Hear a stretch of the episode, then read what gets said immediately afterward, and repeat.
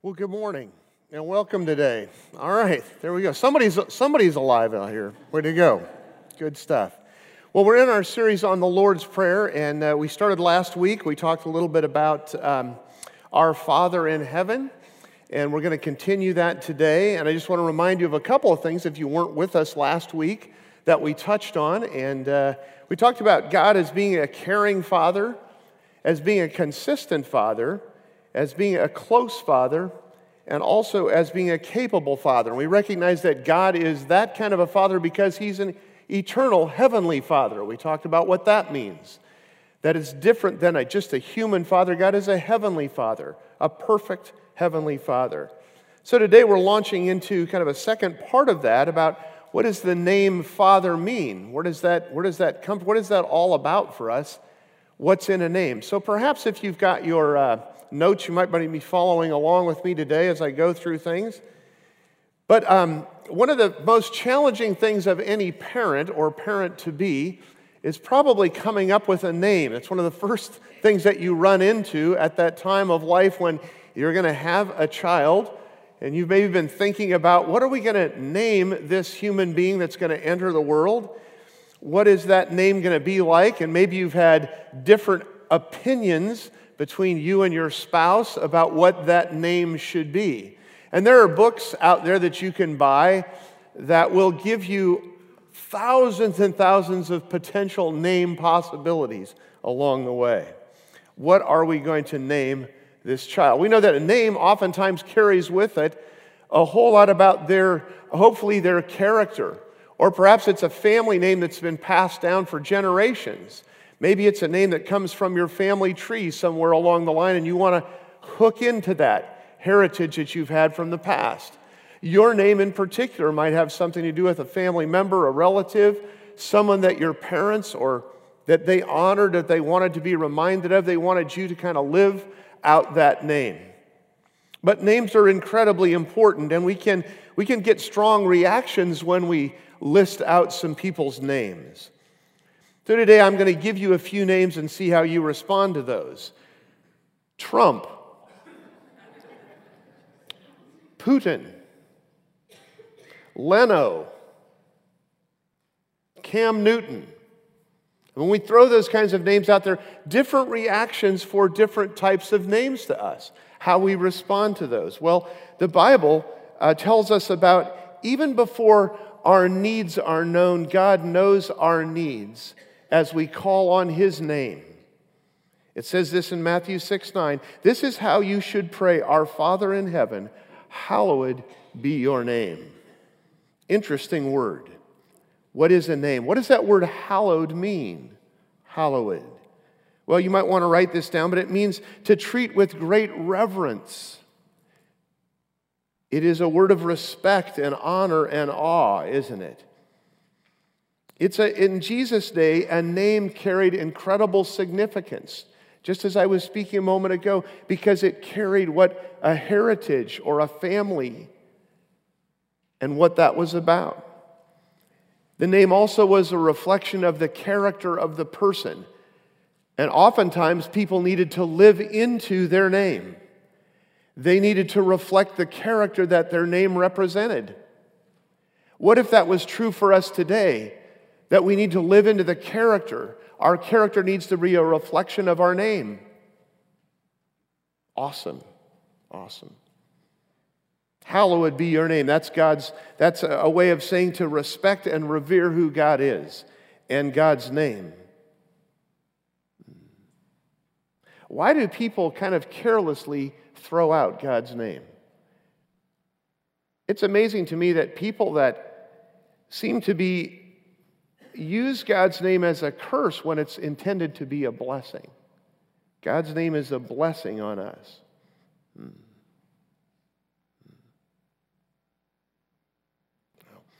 God wants us to understand more and more about who He is, and one of the ways we do that is by understanding kind of the names of God. And not one name for God kind of sums up everything. So God has called a variety of things that are really reflections of his character.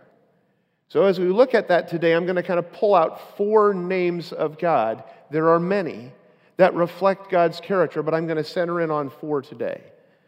Well, what does God's name tell us about him? Well, it tells us a lot depending on what name we use. I have lots of names depending on my situation. I can be called dad, I can be called uh, father, I can be called sweetie, I can be called pastor, I can be called sort of semi professional painter, I can be called all kinds of things. My wife, when I first met her, was an acquaintance to me, then became a friend, and then kind of an eye popping beauty to me then a fiance, then a wife, then the boss. No, just kidding. Anyway. I remember one time when we were, I don't know if I've told you this, one time we were with a group of people, and my wife was introducing me to some folks, and she said, This is my husband's spot. She, she didn't mean to say that, but. But names are important to us, and the names of God are important to us. So I want us to look at four names of God today. And if you're following along with uh, in the notes, you might want to just jot these in as I go through. Well, the first, the first thing about God's name that I want us to look at in the first name is talking about this God wants to supply my needs. God wants to supply my needs. It comes from Jehovah Jireh, meaning God the provider. God is the provider, the one who provides. Jehovah Jireh from Genesis 22. God provides us. Even when we don't know what we need, God does. I'm not talking about what we want, I'm talking about what we need. God is a provider of needs, and He knows even before we ask for things what we need. He knows if we need time, if we need finances, if we need energy, if we need spiritual direction. God knows those needs that we have.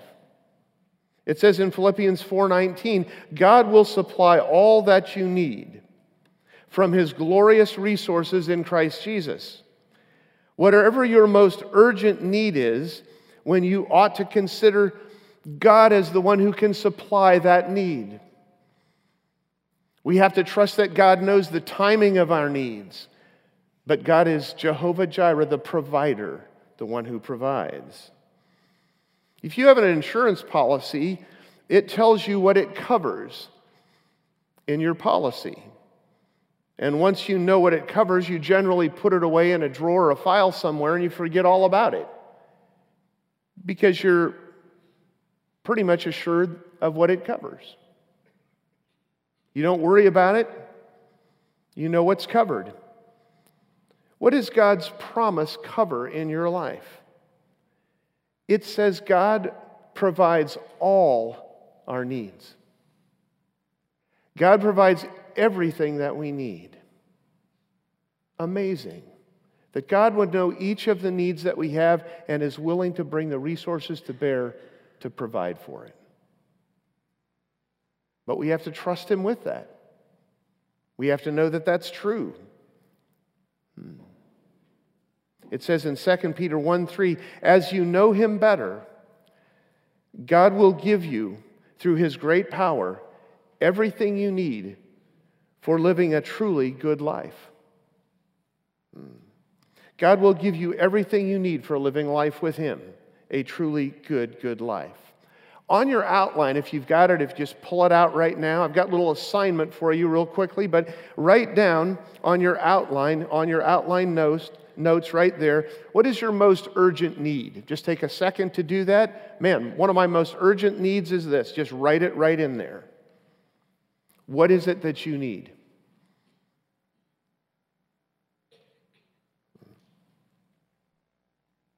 And the fact that as you're writing it down, you need to be aware that God's already aware of it. He's well aware of that need. He's concerned for it even before you ask about that need. God knows what it is. God is my provider. God is your provider, Jehovah Jireh, and He's here to meet your needs. God wants to meet your needs. It's part of His character. It's why He's called the provider, because He wants to meet our needs. Well, here's the second one God wants to relieve my stress. God wants to relieve my stress. That is the God of peace from Judges 6:24 where it says God is my peace. Jehovah Shalom. Shalom. We hear people say that. Shalom, meaning peace to you. Peace to you. When I look around, it seems to me that America is kind of running ragged, running all over the place with frustrations and being overstressed and overstimulated, overcommitted, uptight, worried, stressed out about everything, which for most of us we recognize in our own lives some amount of that, being overstretched, overstressed. God says, I want to be Jehovah Shalom in your life. I want to be the God of peace for you. I want to be the one that provides peace and balance in your life. Hmm. Let me give you a little stress test right now. Help me out here, okay? You with me? Help me out. I'm just going to give you some, some phrases. I want you to complete these phrases as I throw them out to you. I'm ready to throw in the towel. All right, good. I'm just a bundle of nerves. I'm at the end of my. All right, this is pretty smart group this morning. My life is falling. I'm at my wits. I feel like resigning from the human stress, right? Those are all stress lines. They're about like how we can be overstressed with things, and people put those phrases together. We've probably all used some of those phrases in our life because it's true of us when we look at ourselves. We look at ourselves and say, I am stressed out. I am like in over my head. I'm whatever it is. But God wants to relieve our stress. God wants to step in these stressful situations and say, I'm the one that provides peace. That's what I'm about. That's who I am. People go to great lengths to find peace. Whether it's watching television programs that kind of bring calm to them or laughter or whatever, whether it's going on trips, vacations, whether it's spend, spending money on things that they'd like to have that they think will help them. But whether we go on vacations or we buy things or we put things in our garage or whatever we do, at some point, at some point, we have to come back to the reality that those things are still in our life, the stressed issues. And those other things do not meet the needs of peace that we have in life. I don't really have to tell you that. We all know that. We all experience that. It's so easy to get peace pushed out of life and stress to move into life. But God says, I want to move in with peace into your life. I want to be able to remove stress from you. We'll always have stressful situations, but how can we overcome stress with the peace of God? That's what God's about. 1 Corinthians 14 33 says, God is not a God of disorder, but of peace. Is your life confused, conflicted, stressed out? God isn't a God of confusion. He is the one that wants to bring peace to your life. Circumstances get you down. John 14, 27, the peace I give you isn't fragile like the peace of the world gives. So don't be troubled and afraid, Jesus said. The world's peace is one kind of peace, but that's not, Jesus said, what I'm talking about. I'm talking about a greater peace that God can give us. The difference between God's peace and the world's peace is this the world's peace is based on circumstances. Change your circumstances. Do this, get this, buy this, enjoy this. But God's peace isn't based on our circumstances, it's based on His character. It's based on who He is rock solid God. Jehovah Shalom. God's character is based on peace that He brings us, and we need to move into a relationship of depth with God to discover that kind of peace. God wants to teach you and me how to live in a world of turmoil. Even when our world is a world of turmoil, God wants to teach us how to live in peace with Him. We do that by moving closer to Him relying more and more upon Him. That's the kind of peace that God brings. God brings peace when we're in His presence, doesn't He? When we allow the stresses to be moved out and His peace to move in. Confidence to trust in Him rather than our situation. An ability to know that beyond where we're in, God is already moving to supply the needs that we have and cares about who we are. God is a God of peace. Well, here's a second little assignment on your sheet right there, right now. If you're doing that, if you're not, do it in your head. What is your greatest stress? Just write it in there. Right now, this is my greatest stress. I am stressed over this finances, health, cares, kids, whatever it is. Just write it down.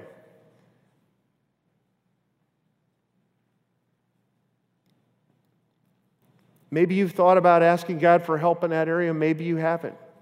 This would be a good time to begin.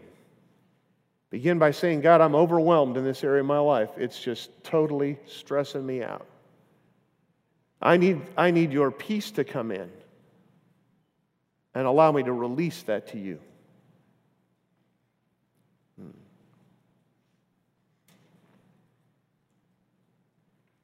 Here's the third one God wants to heal my hurts. God wants to heal my hurts.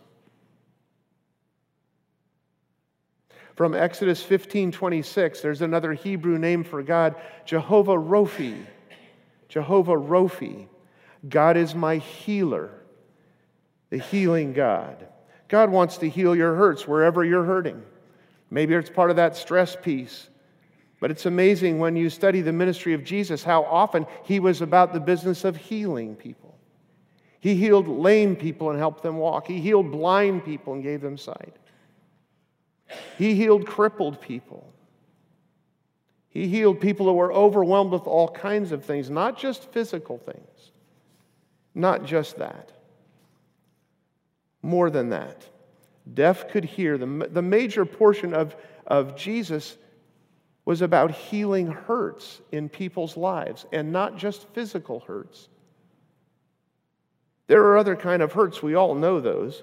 We recognize that there are emotional hurts and scars. It says in Psalm 147 3, and we, we talked about this last week, but God heals the brokenhearted and binds up their wounds. De- oftentimes, our deepest hurts are emotional hurts it's hard to let that go. We might break a bone and it might take several weeks to heal, but we might be broken up by an emotional scar, an emotional concern, or an emotional issue, and it might take 20 or 30 years and we still haven't gotten over it. God cares about those things. He understands those scars, those wounds, and He wants to heal them in your life and in mine.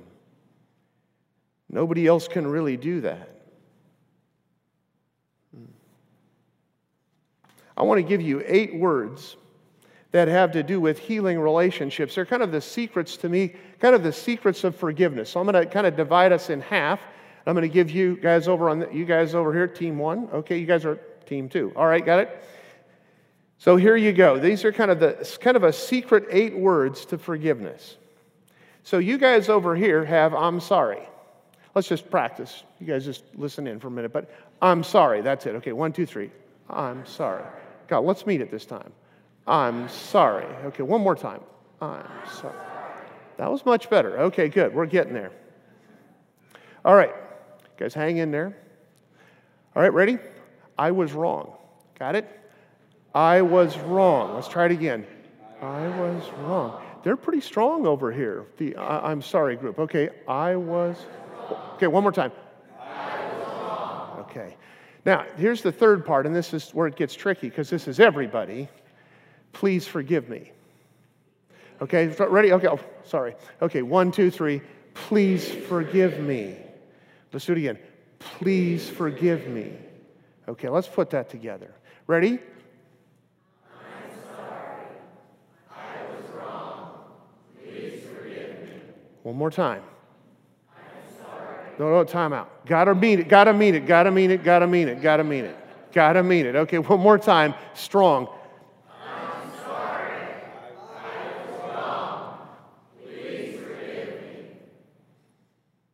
Man, I use this all the time. Keeps my marriage going. but it's really true. I read this from Proverbs. It says this. Love prospers when a fault is forgiven, but dwelling on it separates close friends. Let me read that one more time. Love prospers when a fault is forgiven, but dwelling on it separates close friends. Some of us have hurts with people that it's hard to get over. Maybe they hurt us with their words, with an action, and we just can't get over it. But when we can't get over it, that unforgiveness resides inside of us. It grows and deepens in a bad way. That's not love. I don't always like to say I'm sorry when I don't think I'm wrong. But sometimes that's what's needed to get the relationship back on track. Are you with me? Sometimes it's what's needed to get a relationship back on track for you to take the first step of saying, Hey, I'm sorry. I was wrong. Please forgive me. When we do that, we act like God acts. We hold the higher piece of God's character, the ability to forgive and bring peace to people. And we begin to heal as God heals a hurt. When we don't do that, we allow that stuff to fester and relationships to break. That is not the Christian community. The Christian community is about being the people of God. And we demonstrate that all the time in the way we live out our relationships. I'm not making this stuff up. It happens to every one of us. So learn to forgive. Someone said this about marriage. They said, it takes two great things in a marriage to make it work. It takes two great forgivers. That's good insight. It takes great forgivers to be a part of the body of Christ, to be in the church, because there's no perfect people. So we need to be about the business of forgiving. God wants to heal our hurts. Maybe just take a moment right now and write this down. What is your deepest hurt? Might be the name of someone, might be something you're dealing with, but what is your deepest? Just take a minute, write that down.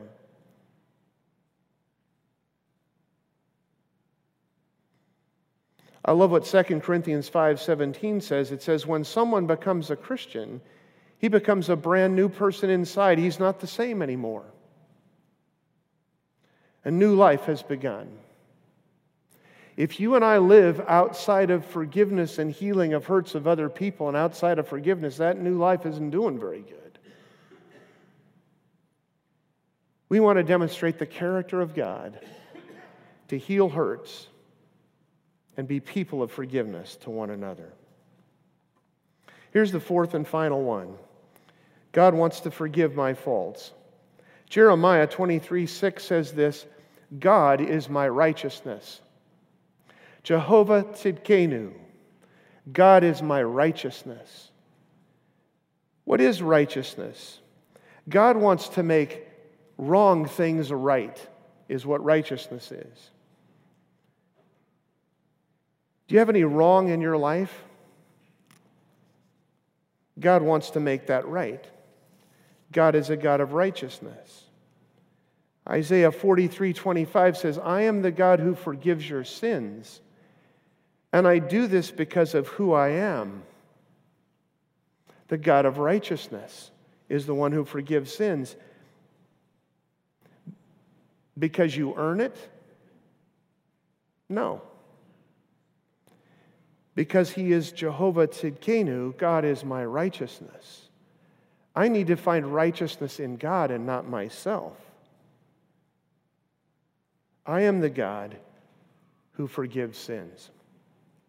A while back, I was uh, in my yard at my house, and uh, off to the side, off of our house, uh, I had a, a pile of uh, firewood. and it was kind of falling all over the place. And I, I thought, you know, I need to kind of straighten up this pile of firewood. It was my stack of wood, but it was kind of getting down.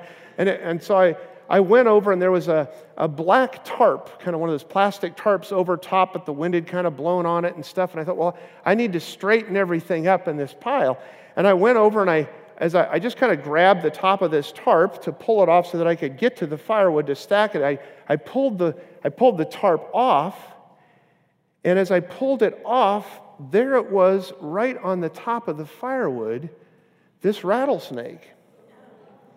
And I was like, that's interesting.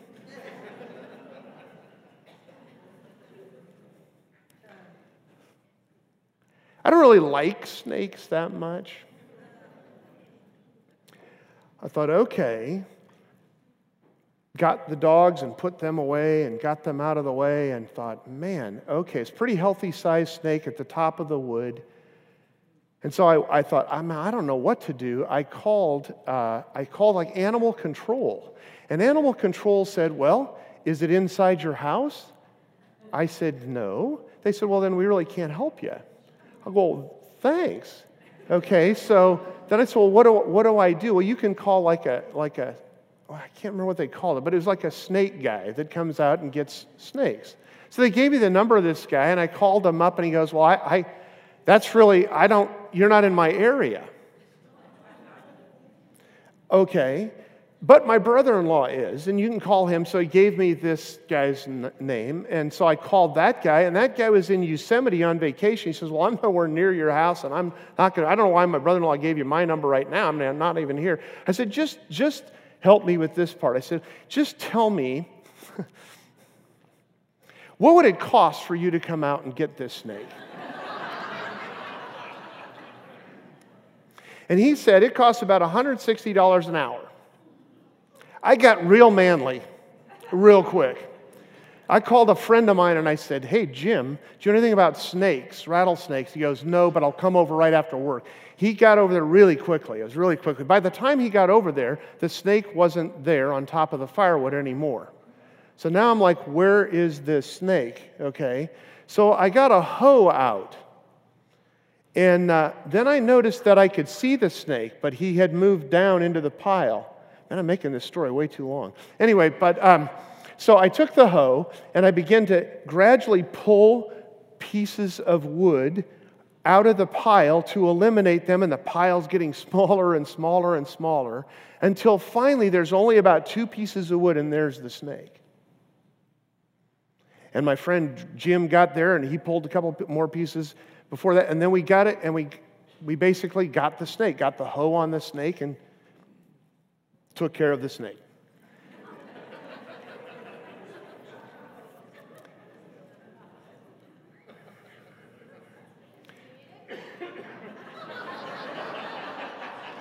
no, but I made these shoes out of no.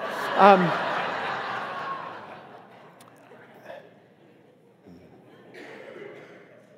a rattlesnake will kill you.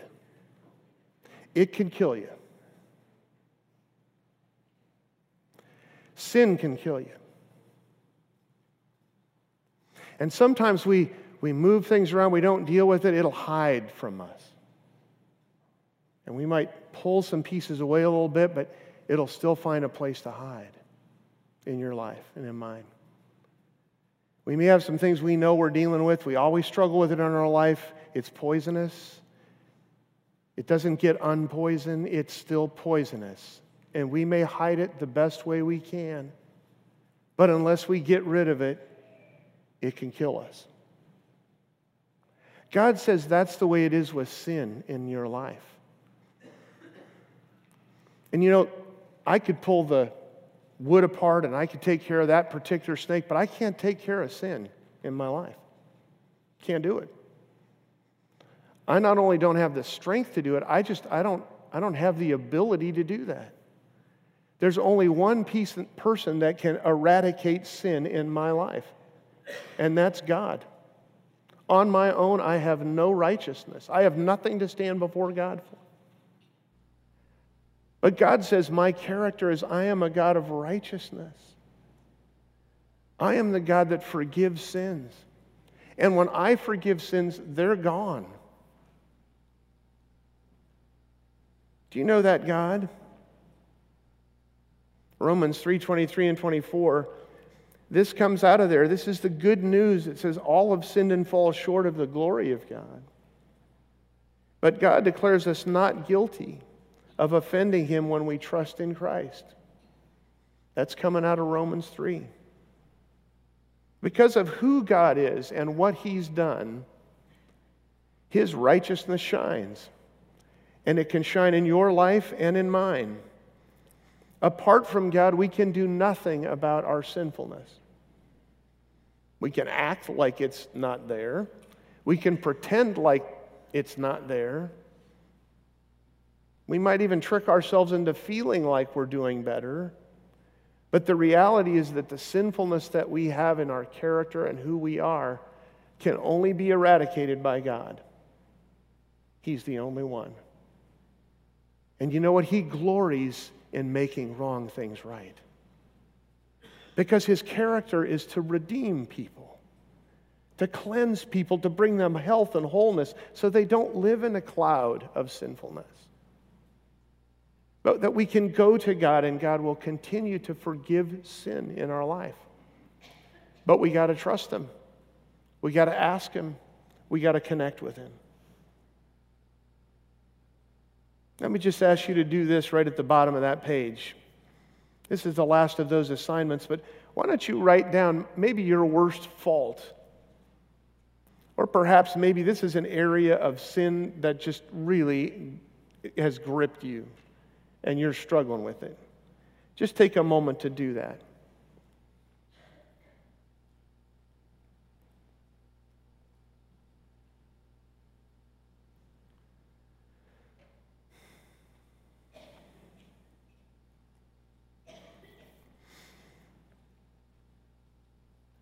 Bible says this if we confess our sins, He is faithful and just to forgive us our sins and to cleanse us from all unrighteousness.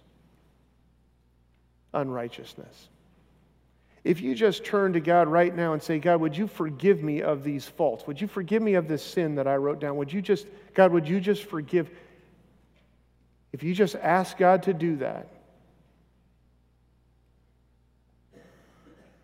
just write the word forgiven right over top, whatever you wrote on there cross that out and write forgiven. Because that is the God of righteousness.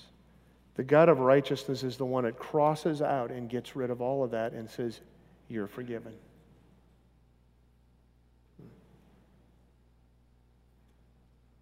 Let's pray. Father, thank you for today that in your name, in your name, no other name, but in your name, we recognize that you're the one that provides for our needs. That, God, it is in your name that we can find peace and hope. God, today some of us need to be healed of hurts.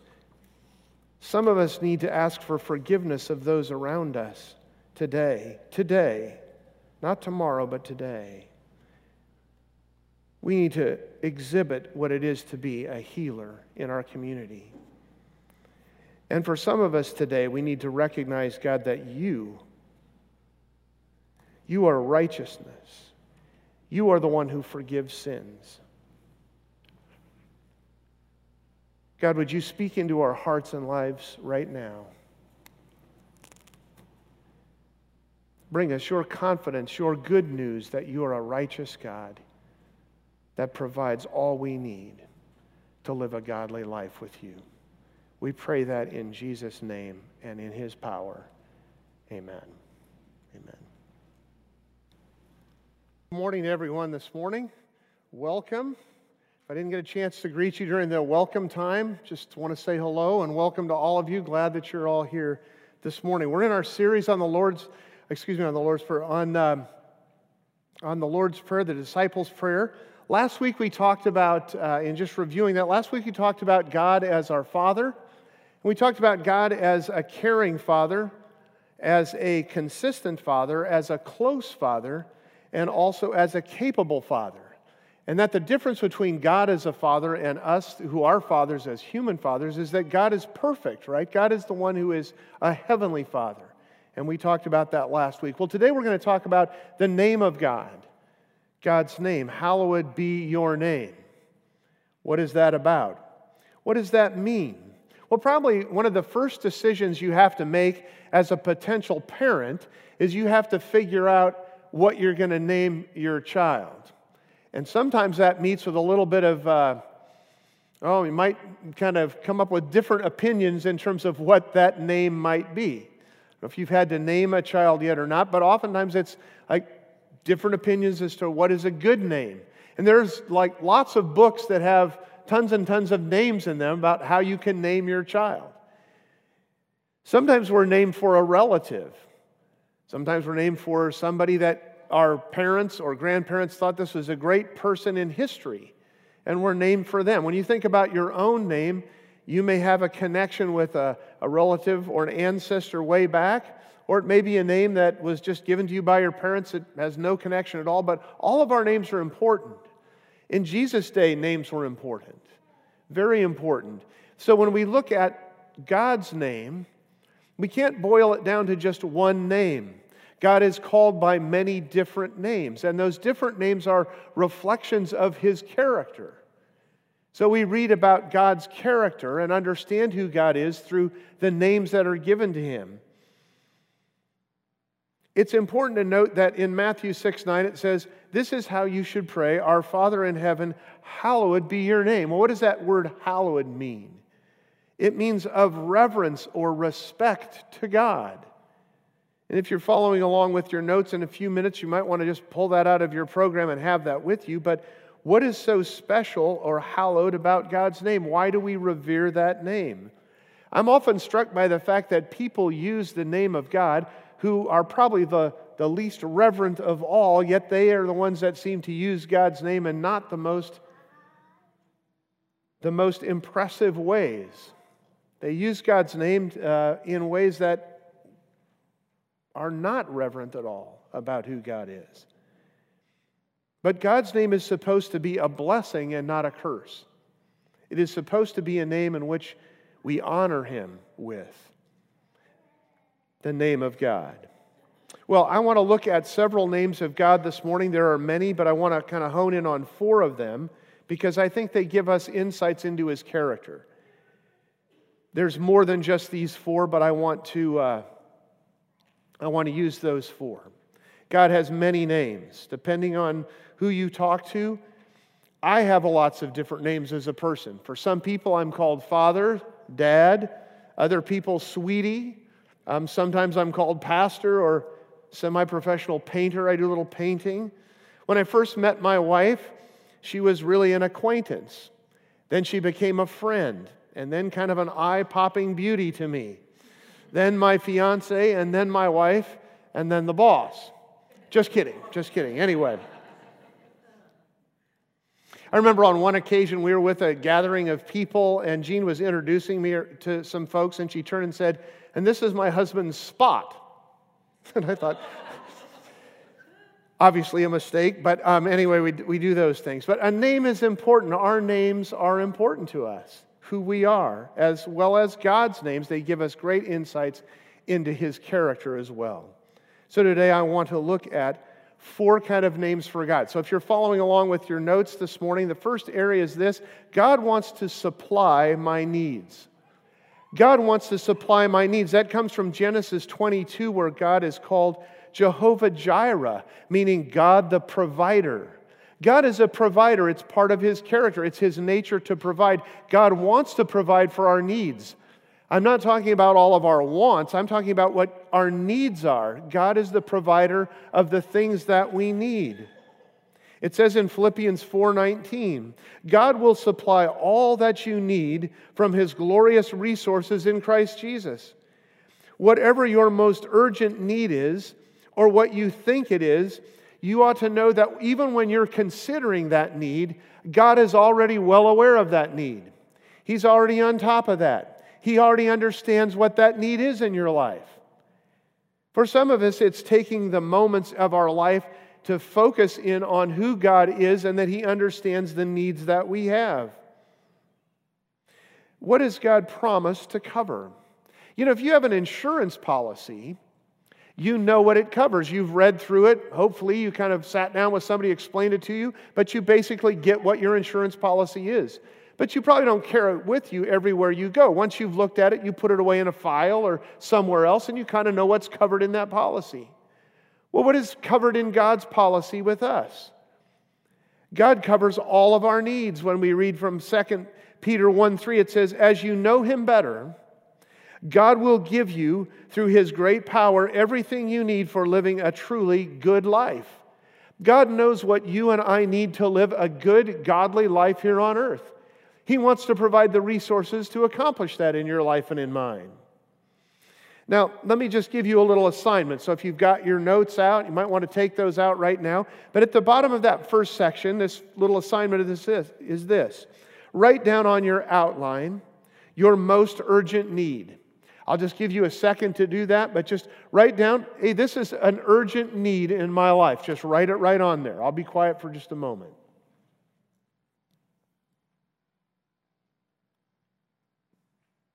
My most urgent need.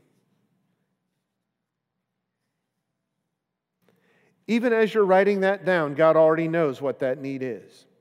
He's already well aware of that and wants to be a part of supplying the resources for that need. God is my provider. Jehovah Jireh is that name of God. He wants to meet my needs. Here's the second one God wants to relieve my stress. God wants to relieve my stress. In Judges 6:24 we read that God is my peace. Jehovah Shalom. We hear people say that sometimes. Shalom meaning peace to you. God grants you peace. May peace be upon you, upon your family. Jehovah Shalom. When I look at America, when I think about America, I think, man, America is kind of running ragged right now. We have people oversaturated with things, overstressed with stuff, over identifying with things all over the place. Stress is high in America. We're overcommitted and uptight and stressed out, and we're without peace. Yet God says, I want to be Jehovah Shalom in your life. I want to be the one that brings peace into your life.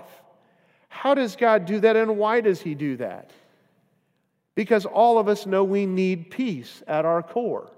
It's not good when we feel uptight about things, overstressed about things, and issues in our life. Let me give you a stress test real quick. You can help me out with this. I've got some phrases for you. You just fill in the blanks out loud as I read them. I'm ready to throw in the towel. There we go. I'm just a bundle of, of nerves, but not bundle of joy. That would be the child piece. That'd be good. That'd be good. That'd be good. I'm at the end of my, there you go. I'm at the end of my, Jim, good. Way to go. my life is falling. I'm at my wits.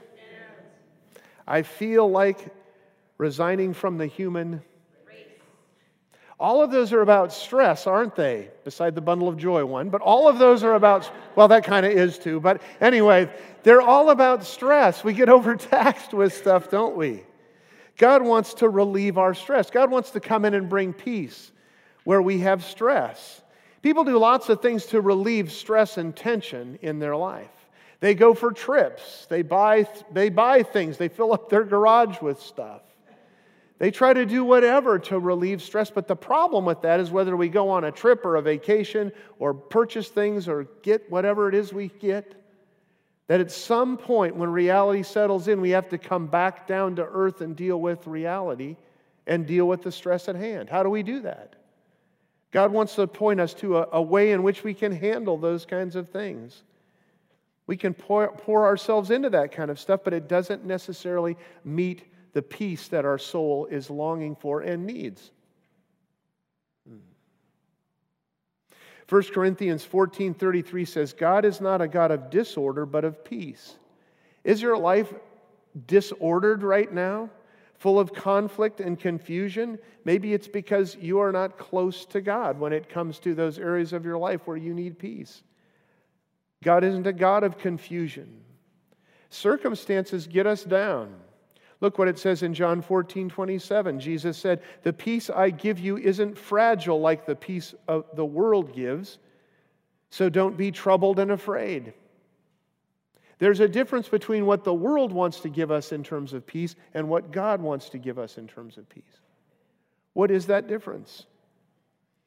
Well, the difference that the world gives us is based on our circumstances. It's based on how we attempt to change our circumstances. It's circumstantial peace. But God's peace isn't based on circumstances at all, it is based on God's character. The character of God is a God of peace. God's character is much stronger than our circumstances. Who He is is much greater than what we have or desire. God is about character building and about bringing peace into your life by strengthening your character through Him. We need that. Our circumstances change, but God says, I want you to be strong and peaceful in the midst of your circumstances, and I can do that by bringing myself into your life and into your circumstances. God's peace not based on circumstances. God wants to teach you and me how to live in a world of turmoil and be at peace even in those circumstances. All of us face turmoil. All of us have stress. But how we deal with that is really important. Are we looking to ourselves for those solutions, or are we looking to God to help us through those circumstances, knowing that He is greater? Well, at the bottom of that section, there's another little assignment, and I just want you to take a moment to write down what is my greatest stress? Just write it in. Take a moment, write, what is your greatest stress? Is it finances? Is it health? Is it relational? What is it? Just write it in there. Maybe it's knowing that God wants to help us with those circumstances, with those stresses. God wants to provide peace in the midst of those things. I am Jehovah Shalom, the God of peace, is what God says. Here's the third one God wants to heal my hurts. In Exodus 15 26, there's another Hebrew name for God, Jehovah Rophi, which is God my healer. God is a healer. You know, it's interesting when we look at Jesus' life and ministry on earth, almost all of it has to do with healing. Whether he's healing a person blind and giving them sight, or lame, or crippled, He's dealing with people's needs, whatever they are, in a physical way, God is able to heal. Whether it's a person who has who's even died, like Lazarus, Jesus could bring them to life. Jesus spent the major portion of his time healing hurts in people's lives. He's concerned about your hurt today. He's concerned about the hurts that you have in your life and your needs. We wonder about that sometimes. Where is God today? In the midst of our hurts, God is there. We know that all healing is of God, whether it comes from a doctor or some other, that's God's way of healing people through whatever means. God is the healer, He is the one who heals. There are other kinds of hurts, though. There are other kinds of hurts than just physical hurts and pains, aren't there? God cares about those other kind as well. It says in Psalm 147 3, we read this last week, it's God heals the brokenhearted and binds up their wounds. He's talking about emotional scars. He's talking about our background and our life and our relationships and how those fall apart sometimes, how they get headed in the wrong direction, how they cause pain in people's hearts and lives.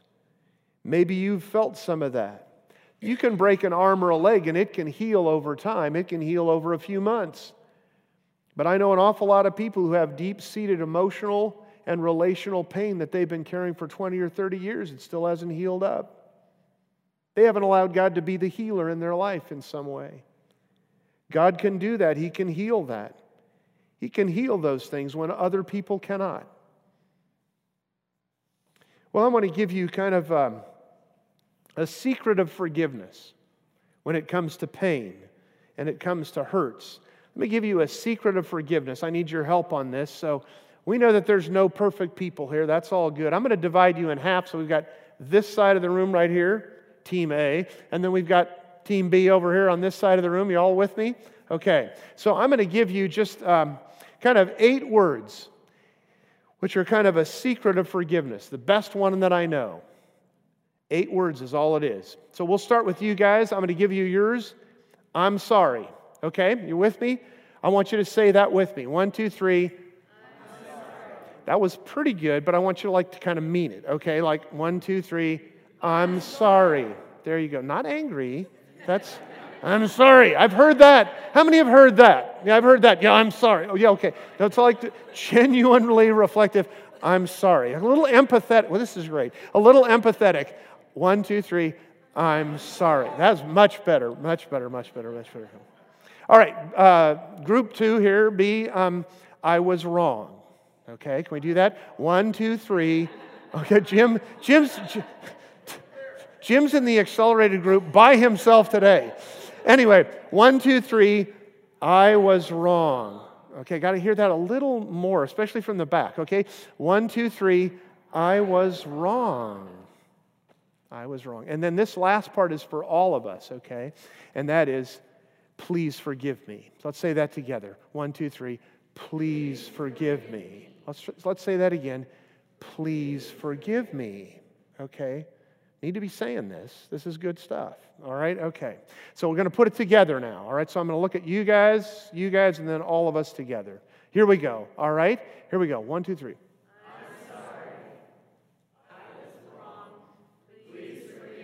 That was kind of weak, really. That I'm, I'm telling you, that was that was weak. Let's let's do that again. Not angry, but let's do that with a little more feeling. Let's try it again. Okay, are you ready? Okay, here we go.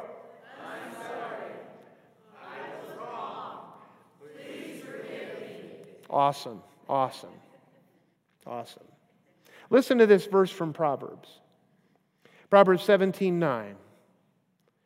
Love prospers when a fault is forgiven, but dwelling on it separates close friends. Let me read that one more time. Love prospers when a fault is forgiven but dwelling on it separates close friends.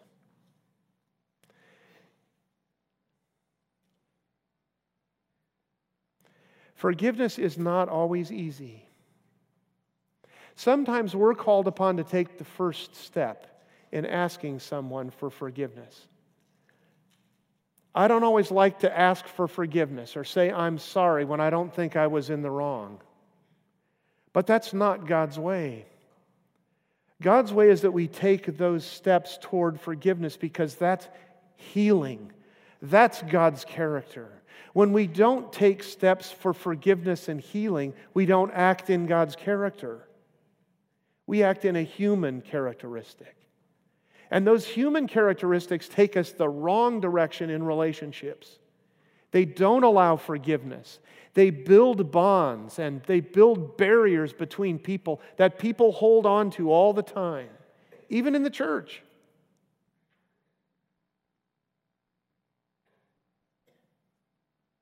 I'm sorry. I was wrong. Please forgive me. Eight words. Awesome. I've had to use those many times in my marriage. That's okay. But we have to learn to take steps toward forgiveness and healing because that's God's nature for us as well to be people who heal and care about others. It says in 2 Corinthians 5:17, when someone becomes a Christian, he becomes a brand new person inside. He's not the same anymore. A new life has begun. That's the good news. Whether you're 7 or 70, that's good news. You're not the same person anymore. God is choosing to make you a healer because He is. He's calling you to be of the healing business with Him, healing hurts and helping other people. That's God's nature. So at the bottom of your little outline right there, in this section, you just write down what is my deepest hurt? Just take a moment to do that. What is my deepest hurt? And write that down.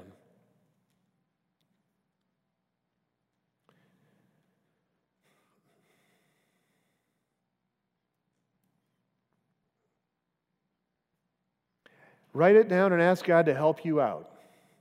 Say, God, this is a deep thing for me. I need your help. Because God can handle it when we can't.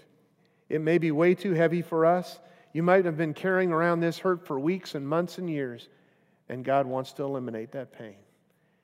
He wants to bring some healing to your life. God is the healer. I am Jehovah Rophi, the healer. Here's the fourth and final one God wants to forgive my faults. God wants to forgive my faults. It says in Jeremiah 23 6, God says, God is my righteousness.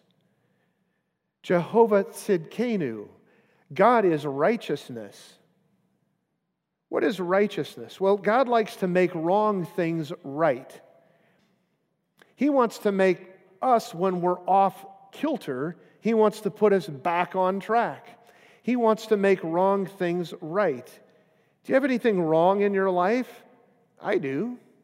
God wants to make those things right for me because God is a God of righteousness. Isaiah 43 25, I am the God who forgives your sins, and I do this because of who I am. That's his character. God loves to be a righteous God, to make things right to make you and I right and healthy and whole. Why does God forgive? Because you earn it? No. Because He is Jehovah Tzidkenu. He's the God of righteousness. He's the God who loves to forgive. It's a part of God's nature to forgive, to build bridges of hope with people. Hmm. I am the God who forgives your sins. That's what God says. You know, in my backyard, in my house, I, I have, uh, I was out and about a while ago, and uh, I had kind of a, a, wood pile. You know, we have a fireplace in our house, had a wood pile, and wood was kind of falling off the pile and kind of going all over the place. I thought, I need to, I need to shape up my wood pile and I, uh, there was a black plastic kind of tarp sort of thing over top of it to kind of keep it from the rain and all that. And I, I went over and I thought I need to straighten up the wood pile. And I grabbed the black tarp and I whipped it off over top of the wood. And, and there it was, right on the top of the wood pile, this rattler. This rattlesnake. I mean, he's pretty good size, sunning himself or whatever he was doing, but he's right there not real happy, but he's right there. And I'm like, oh, nice to meet you.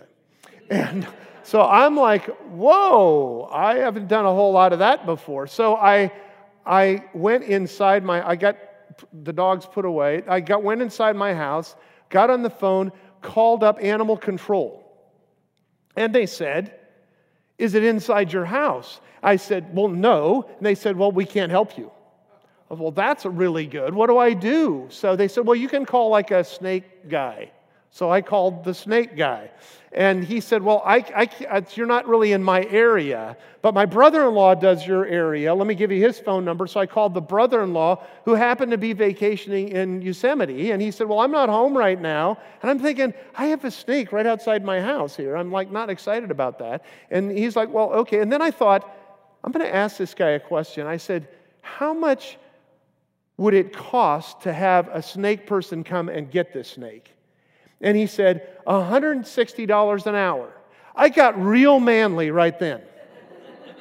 I got real manly right then. I went outside and I was like, okay, I can see that he's moved, but he's in the woodpile. I called my friend Jim, who I called my friend Jim. I said, Jim, do you know anything about rattlesnakes? He said, no, but I'll come right over. So Jim came over, and so I took a hoe I know this is getting long. There is a point. Anyway, so I took a hoe and I like started pulling away because now the snake is in the woodpile. I started pulling away the closest pieces of wood away, and the wood pile's getting smaller and smaller. And I'm pulling it away and pulling away, and Jim comes in. What are you doing? Okay, so he's got a hoe, and he's we're basically dismantling the wood pile until finally we're down to like just a few pieces of wood, and there's the snake behind the wood. We got rid of all of that wood, got rid of that, got the hoe, got he had a hoe, I had a shovel. We basically took care of the snake.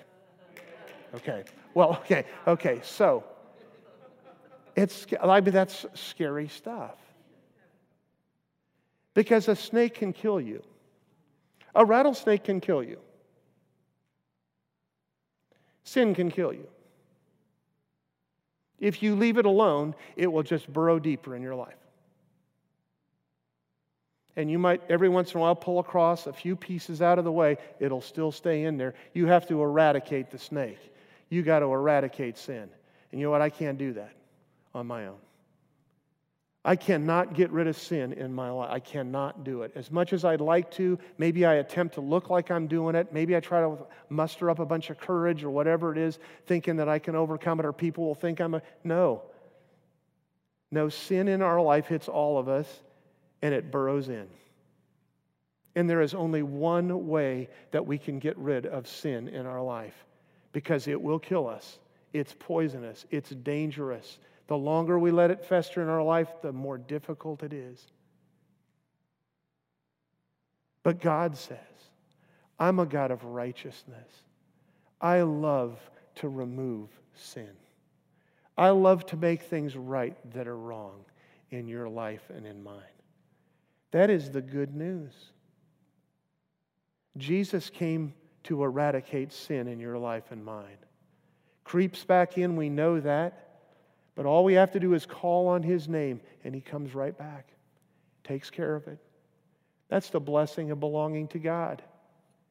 We don't have to live in a wrong relationship, in a dangerous relationship, in an infected relationship. We can live free in God. But we have to seek God. We have to ask God to be righteousness in our life. The Bible says in Romans 3:23 that all of us have sinned all of us, no perfect people. All of us have sinned. We all fall short. We come up short. When it comes to eradicating sin, we can't do it.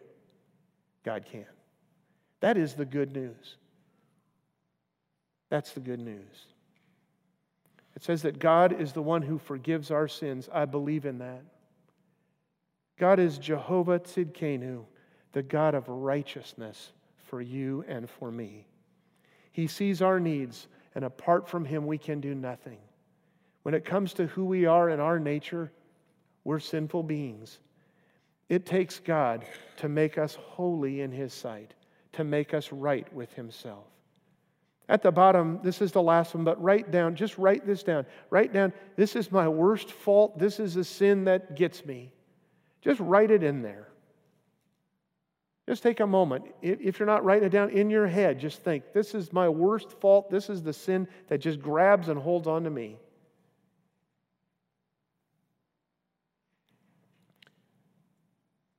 Our response is to pray and to ask God to relieve that, to take it out, to deal with it. The Bible says if we confess our sins, He is faithful and just to forgive us our sins and to cleanse us from all unrighteousness because He is righteous. Now, I want you to do something else.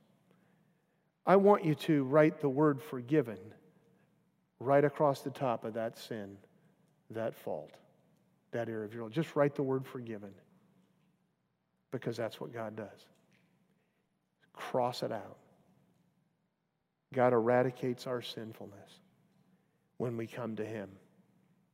That is good news. That is great news. You don't have to feel guilty when God is your righteousness. You don't have to feel alone or worried or afraid or anything. But we do have to lean on Him. That's who God is. Let's pray together.